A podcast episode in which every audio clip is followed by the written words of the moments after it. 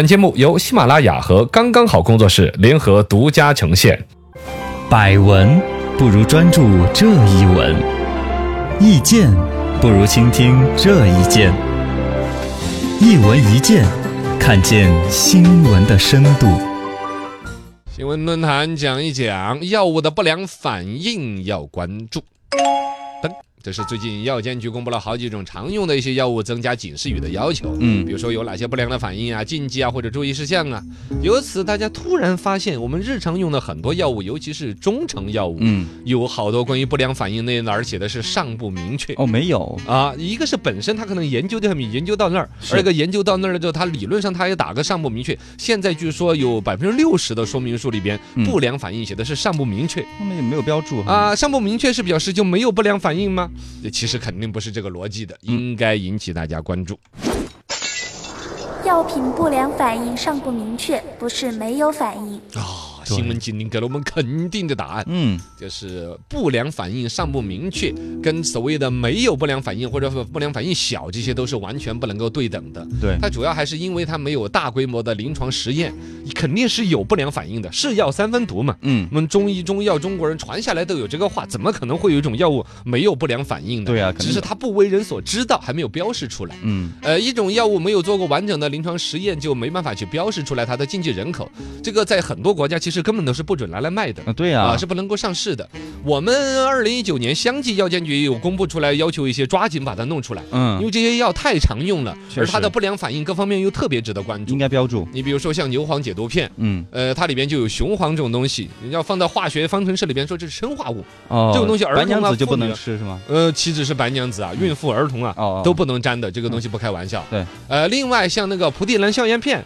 有段时间不是大家说抗生素滥用吓得吓死人了吗？嗯就开始要用中药来消炎，哦，蒲地蓝消炎片卖的相当好，就觉得那是中成药，吃了又有消炎，又还不会有副作用，怎么怎么样？但其实这个东西后来滥用之后，马上发现不对，赶紧通知，像孕妇这些肯定是要慎用的，嗯，包括小娃娃一些，好多家长给小娃娃用这个药，对伤胃啊，伤其他那些，是吧？也不能滥用。搞得跟万能神药了一样的。嗯，另外有个卖的很好的，有好多年那个老药万通精武片。哎，经常看到啊，广广告。告也打得不错，其实它也是有不良反应的，嗯至少是不能够长期服用。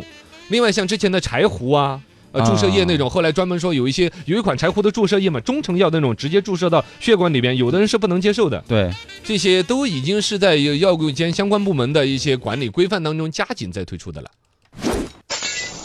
中药制剂没有标注不良反应，不违法。啊、这个它其实是一个现状嘛。嗯，本身我们对于中药来说是放宽了一个相对的一个特权的，这是二零零六年的事儿了，算起来十几年了。嗯，就专门给这个药、这个中药这一块呢，有一个所谓指导原则。对于中药方面的一些所谓的不良反应嗯啊、药物互相的一些作用啊、临床实验、药物毒理啊什么之类的，尚不明确的，你就直接说尚不明确吧，那就先问上市销售者。哦，中药可以这样标注。呃，可以这样子标注，当时嗯的规矩是那样子来的。客观讲呢，因为中药成分比较复杂，这扯根草草啊，那儿就土里边挖个什么虫虫啊， 对，变出来，你说它里边的成分该有多少啊啊？那个味儿要研究清楚了，都世界末日了，你 也说不清楚它有多少东西，很复杂是吧，它难度特别高。二一个呢，本身基础也比较差，嗯，呃，某种程度上，一些人有意无意的呢，就抓了这么一个小小的空子，就把所谓的不良反应尚不明确，慢慢的引导到就感觉是没有不良反应呢、或者不良反应小啊，有点混混合起来了。因为我们中药老说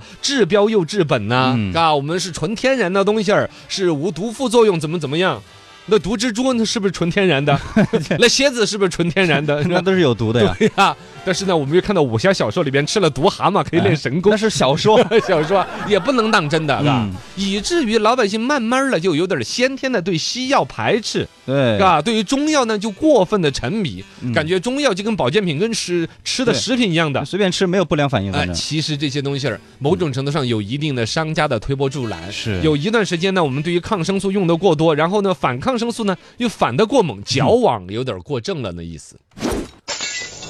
明确不良反应才是真的帮中药。哎，真是这个样子。其实对刚才我们说到那个所谓的把不良反应不明确就暂时不明确就不明确吧，先上市销售，感觉呢这个降低了中药企业的一些生产的成本。嗯，啊，让它能够更短的时间能够生产起来，壮大民族制药行业，对说推广到中药有一定的一个作用，起步上说得着，嗯但是从长长久久来说，其实也是不利的。对第一，老百姓总是吃这个东西吃坏了身子，那肯定对你这个药的口碑不好。二个，你如果想要走出国门的话，嗯你看现在之前有好多中药想要走出国门，嗯走不出去的，人家外国人是不认的。你要这些毒理、毒理啊、药理什么实验的一些反应，包括之前我们已经走出去的一些中药，后来被外国人吃了受不了嘛。啊，这是是九几年的事儿了。当时比利时有个医生在《柳叶刀》，这也是世界权威的医疗杂志，对，就发了一个论文，说的是中药里边含有这个叫马兜铃酸这个成分，是有肾衰竭的那种潜在风险的。 啊，当时发出来的时候，我们说外国人吃不来呀，你你好多人不剂量信啊不对呀，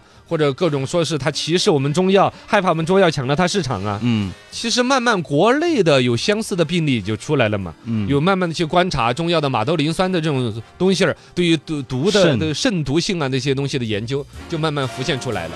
专家现在一研究我们中药里面有好多一些药性特别强的，嗯真的是药三分毒，它肯定药的性越强的，理论上可以讲它的毒性和潜在的风险副作用也是更大的。嗯像什么何首乌啊、决明子啊、像大胡啊、柴黄啊、淫羊藿啊这些玩意儿的肝毒性，现在都慢慢凸显出来，嗯是吧？有毒哎这个里边呢，可能有一个特别要对应的，就是说的是日本有汉方药，哦，对啊，日本那边有汉方好多药中国人跑日本的什么药局呀、对啊，要去要买去药买之一类些的东西儿，代哦，购，说人家那边把我们汉朝时候传下来的好方子，中国人研究的玩意儿，嗯日本人拿来用好了，传他承们下来了呃，简单的拿来用了。其实一人家搞得早啊，二一个人家也是在现代医学的规范的逻辑下面来哎生产的。科学该有的什么 GMP 啊、临床毒理实验啊、各种啊嗯这些东西，嘎。总之，我们老祖宗传下来说“是药三分毒”这句话，有道有理一段时间大家有点在中药这个东西儿上忘了，嗯嘎。我觉得从我们药监部门现在的一些制度的要求啊，包括不良反应啊，